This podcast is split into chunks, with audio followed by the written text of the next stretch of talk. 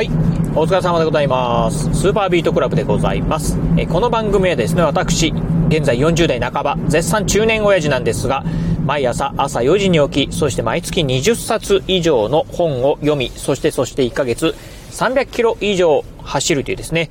超ストイックな私が一人語りする番組でございます。えー今日のね、お話はですね、なんかおかしくないっていうね、お話をしてみたいなと思います。まあタイトルね、ちょっとあんまりね、いいタイトルがね、思い浮かばなかったんで、まあすごくね、あの、中途半端な、まあタイトルになっちゃったんですが、えー、まあ今日のタイトル、まあなんかね、おかしくないっていうね、お話なんですが、えー、実はね、まあ昨日だったかな？昨日ね、こんなね、ニュースを発見しました。あ、その前にね、今ね、このラジオね、収録しておりますのが、3月の24日木曜日でですね、朝のね、今7時40分でございます。さっきね、一本ね、ラジオね、収録した後で、うーん、なんかね、あれ、もう一本なんかね、なこれ言いたいね、話があるなというのをね、今ね、ふと思い出したんでね、今、まあ、急遽ね、ラジオをね、撮ってるところなんですが、えー、まあね、昨日ね、まあ見かけたニュース、えー、それはね、何かと言いますと、えー、プーチン氏 G20、えー、会議出席の意向、重要なメンバーと中国っていうね、えー、まあ、タイトルのね、ニュースをね、これね、ヤフーニュースでね、発見しました。えー、来、えーっと、いつだったかな？えーっと、11月ですかね。えー、でね、インドネシアのね、バリでですね、バリ島でですね、G20 がね、開催されるそうでございます。あの、まあ、いわゆるね、世界のね、主要20カ国のね、えー国と地域が、えーまあ、参加する。そこのね、トップリーダーがね、参加してですね、まあ、いろんな、あのーことを協議する、まあ、G20 っていうのがですね、インドネシアで、今年の11月、なんでね、まだまだ先ではあるんですけど、まあ、開催されるそうでございます。その、まあ、会議にですね、なんとね、まあ、ロシアのプーチン大統領が、まあ、参加をね、しよう、えー参加するよっていうね、意向を示してるそうなんですよね。うん。まあ、あのーまあ、国のね、トップリーダーが、そういうね、えーまあ、主要の会議に、えー世界のね、主要会議に参加すること自体はですね、別に、まあ、なんともない、えー当たり前のことではあるんですけど、まあ、なんかね、ちょっとおかしいなと思うのが、うん、まあ、今のね、この、まあ、えーウクライナ情勢ですよね、いう中で、うん、まあ、ロシアがですね、まあ、一方的に、まあ、ウクライナにですね、まあ、えー戦争を仕掛けているという状況。うん、そしてですね、まあ、今このラジオ収録している時点、まあ、非常にね、あのまあ、悲惨な状況になっている。特にですね、民間人に非常にね、まあ、あの、犠牲が出てるというところを考えると、いわゆるまあね、どうなんでしょう。あの、単純に我々、まあ私から見るとですね、このロシアのプーチン大統領というのは、いわゆるね、えー戦争を仕掛けてる、えーまあ仕掛けてる側のですね、戦争してる側の、まあ仕掛けてる側って言えばいいのかな、のですね、まあトップリーダーということで、まあ、そしてしかもですね、まあ全く罪のないね、民間人までですね、ま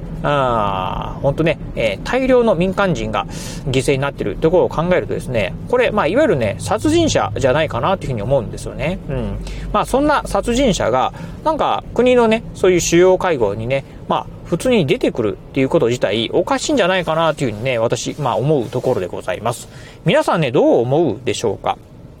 まあ、なんとなくね、あの、我々のこう、世間的なニュースで言うと、まあ、いわゆるね、こう、大量、まあ、うん、まあ、殺人なんかを犯した人間がですね、えー普通にね、まあ、テレビなんかにね、あのーコメンテーターとして出るのと同じようなね、ことなのかなというふうにね、思うんですよね。うん。普通であればね、まあ当然ながらこう警察につ、えーまあ捕まる、えー犯罪の容疑で捕まるっていうね、えーのが当たり前だと思うんですが、まあそんなね、なんかすごいね、まあ、本当まあ、どれぐらいでしょう、えーどれぐらい死者数が出てるのか知りませんが、うん。まあ、本当ね、こう、うん、いろんな情報とか見てるとですね、まあ悲惨な状況になってるっていうね、えーそんな状況をね、起こしてる、まあトップリーダーがですね、うん、なんかこんなね、まあ、うん、世界のね、えー主要、うん、20カ国の地域が出る首脳会議にですね、参加するということ自体がですね、おかしいんじゃないかなっていうふうにね、思うんですよね。うん。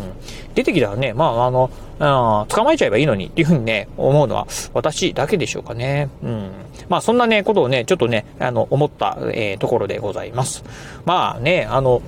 うーん、まあこれを聞いてね、まあこうこういう情報、ニュースを見てね、皆さんね、どう思うのかなというふうにね、思うところですよね。うん。まあ、他のね、国々はね、どういうふうな、あの、対応をね、示しているのかよくわかりませんが、うん、なんか、ね、あの、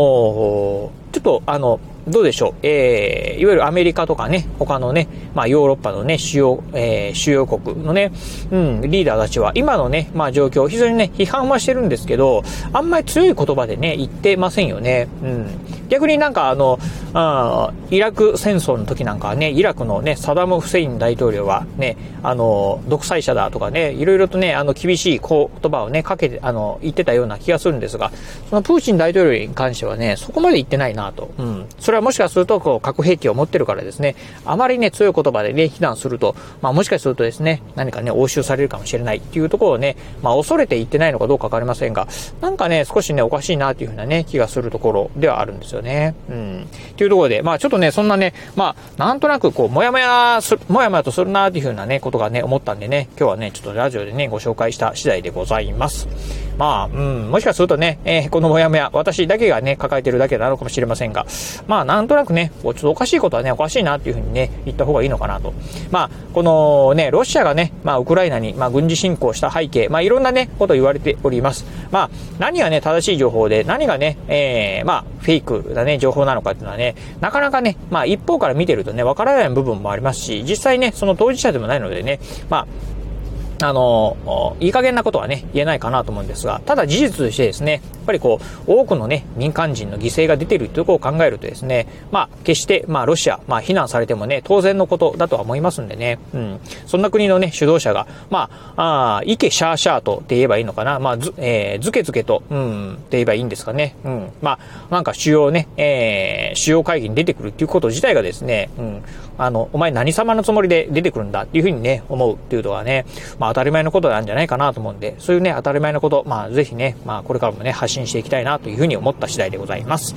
はい。ということで、まあ今日はですね、まあこれなんかおかしいんじゃねえかのっていうふうにね、思ったことをね、えー、お話しさせていただきました。えー、今日のお話、えー、面白かったな、参考になったなと思いましたら、ぜひラジオトークでお聞きの方、ハートマークやニコちゃんマーク、そしてネギマークなんかありますよね。あの辺をポチポチポチと押していただければなというふうに思います。え、またですね、お便りなんかもお待ちしております。まあ、今日のお話面白かったようであったりですね、えー、私もね、同じこと思うようであったり、うん、いや、ね、私ね、それは違うよっていうふうにね、えー、そんなね、意見なんかもね、ぜひね、あの、ラジオトークの方からね、コメントくれますし、またね、ツイッターの方からなんかでもリプライいただければなというふうに思います。えー、そして最後、私ね、ツイッターもやっております。ツイッターの方はこのラジオの配信情報以外にも、あと YouTube だったりブログなんかも毎日配信更新しております。ラジオに YouTube にブログ、毎日配信更新情報なんかをツイッターの方でツイートしておりますので、ぜひよろしければ私のツイッターアカウントの方を